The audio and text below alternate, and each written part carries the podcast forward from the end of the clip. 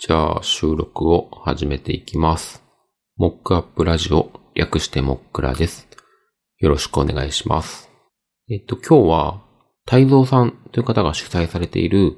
2023アドベントカレンダー2023の、え4日目の投稿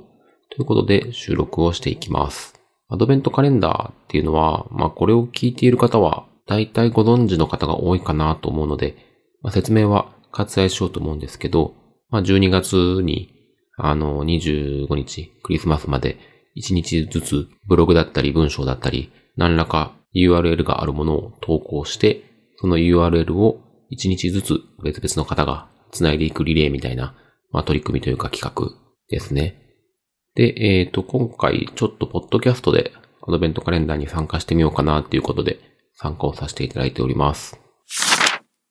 このアドベントカレンダーのテーマが、あなたのベストオブ2023を教えてくださいということで、自分は何について書こうかなというかまあ喋ろうかなっていうのを考えていて、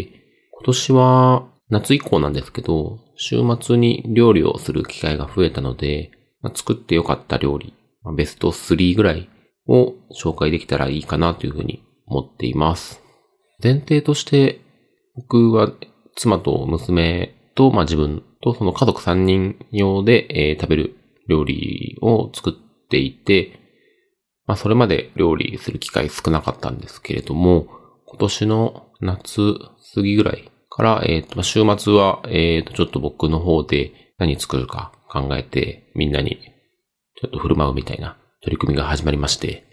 で、あの、レシピを見ながらいろいろと頑張って作っているっていう感じなので、まあ、あの、普段料理を、あの、日常的にされてる方からすると、まあ、なんていうか、当たり前のような話もあるかもしれないんですけれども、まあ、そこはご了承いただければ嬉しいかなというふうに思ってます。じゃあ、早速いきますが、えー、じゃあ、1、2、3なので3位からご紹介します。3位は、えっと、マッシュルームと白身魚のリゾット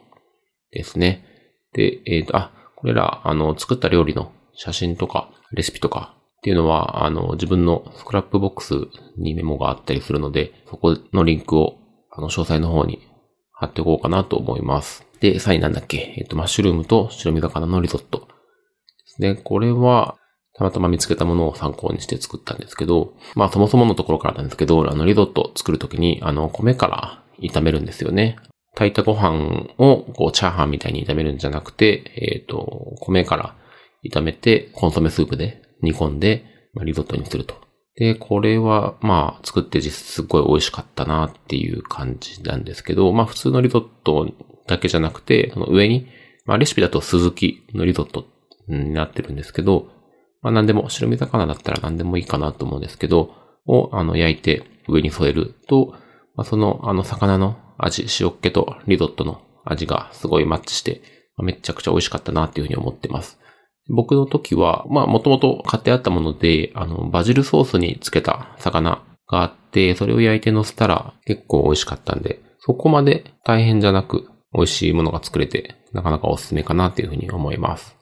っていうのが第3位でした。で、えっ、と、続いて第2位が、第2位が、これは1品っていうよりも2品なんですけど、ルーナシクリームシチューからのドリアっていうことで紹介をしたいなというふうに思ってます。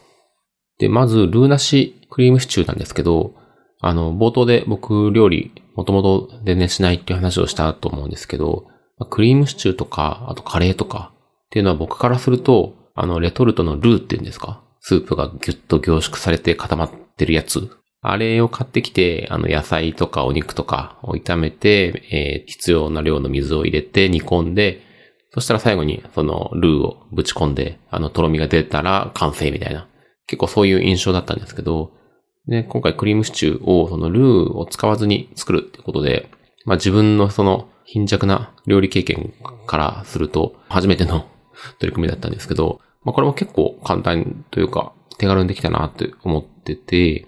普通に野菜を、豆肉を切って、あの、炒めてっていうところは一緒なんですけど、まあルーを最後に入れるんじゃなくて、初めに水と牛乳、まあレシピでは牛乳になってるんですけど、うちは牛乳の代わりにほぼ豆乳を使ってるので、まあ、豆乳と水とコンソメのあの元っていうんですかね。っっていうのを入れるのと、あ、違うな、順番が違うな。水、水分を入れる前に、薄力粉ですね。薄力粉を結構たくさん入れて、そこで炒める。っていうので、ちょっとこう、とろみっぽいものが出て、その後、先ほど言った、えー、豆乳、水、コンソメあたりを入れて煮込むと、なんか結構不思議と、こう、トロトロっとした感じのクリームシチューができまして、まあ、結構簡単にできるんだなっていうふうに思いました。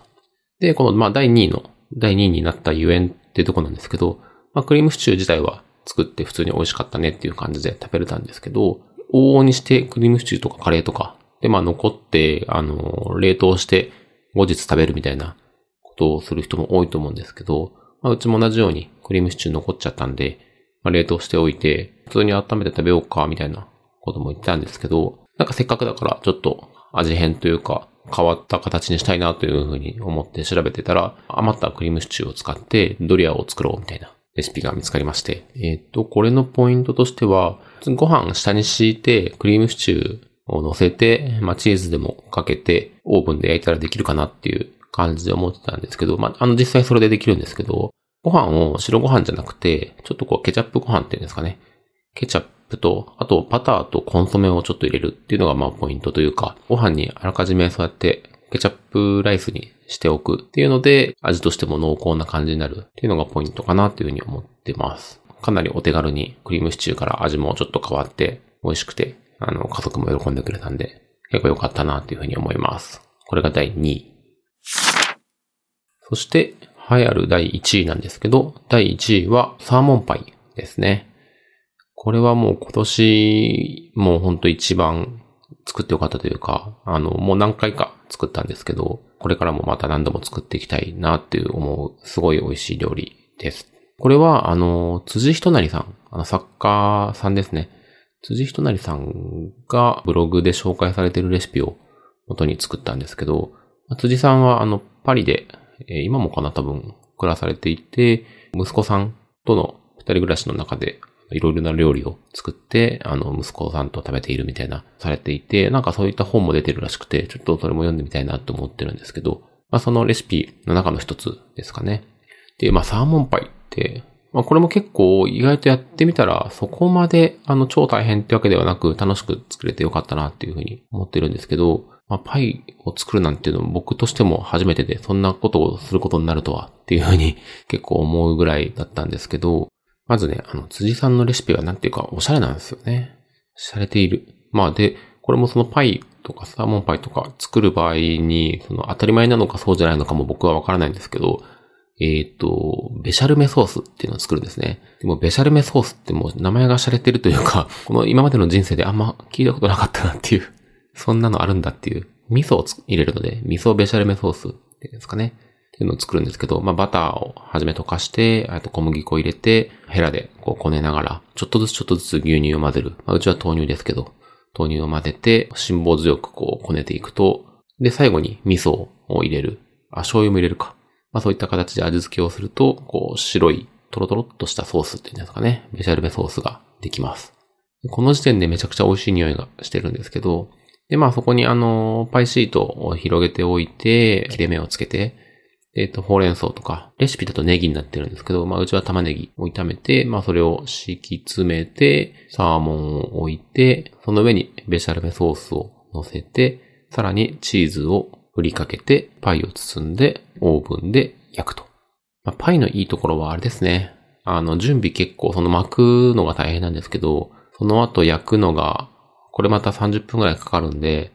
結構時間はかかるし待つんですけど、パイが30分間オーブンの中で、だんだんだんだんこう焼き目がついて焼き上がっていくっていうのを見ているのが、もう最もテンションが上がるというか、ここがすごい楽しみな時間ですね。で、まあ出来上がってこう、オーブンを開けて、いい匂いがこう、ふわっと広がるみたいなことも、とても良い体験だなっていうふうに思います。で、これはもう、あの、本当に美味しくて、パイシートを使った料理っていうのは、まあこれを機にいくつかやったんですけど、まあパイは何に作ってもうまいっていうのが、あの、結果としてそうなっているので、あの、本当にパイ発明した人は偉大だなって思うんですけど、まあ、特にその中でも、このサーモンパイは家族にも好評で、パイシート残ってて何作ろうかな、みたいな風に話すと、大抵娘もサーモンパイがいいっていうふうに言ってくれるような、すごくいい料理を教えてもらえたなっていうふうに思ってます。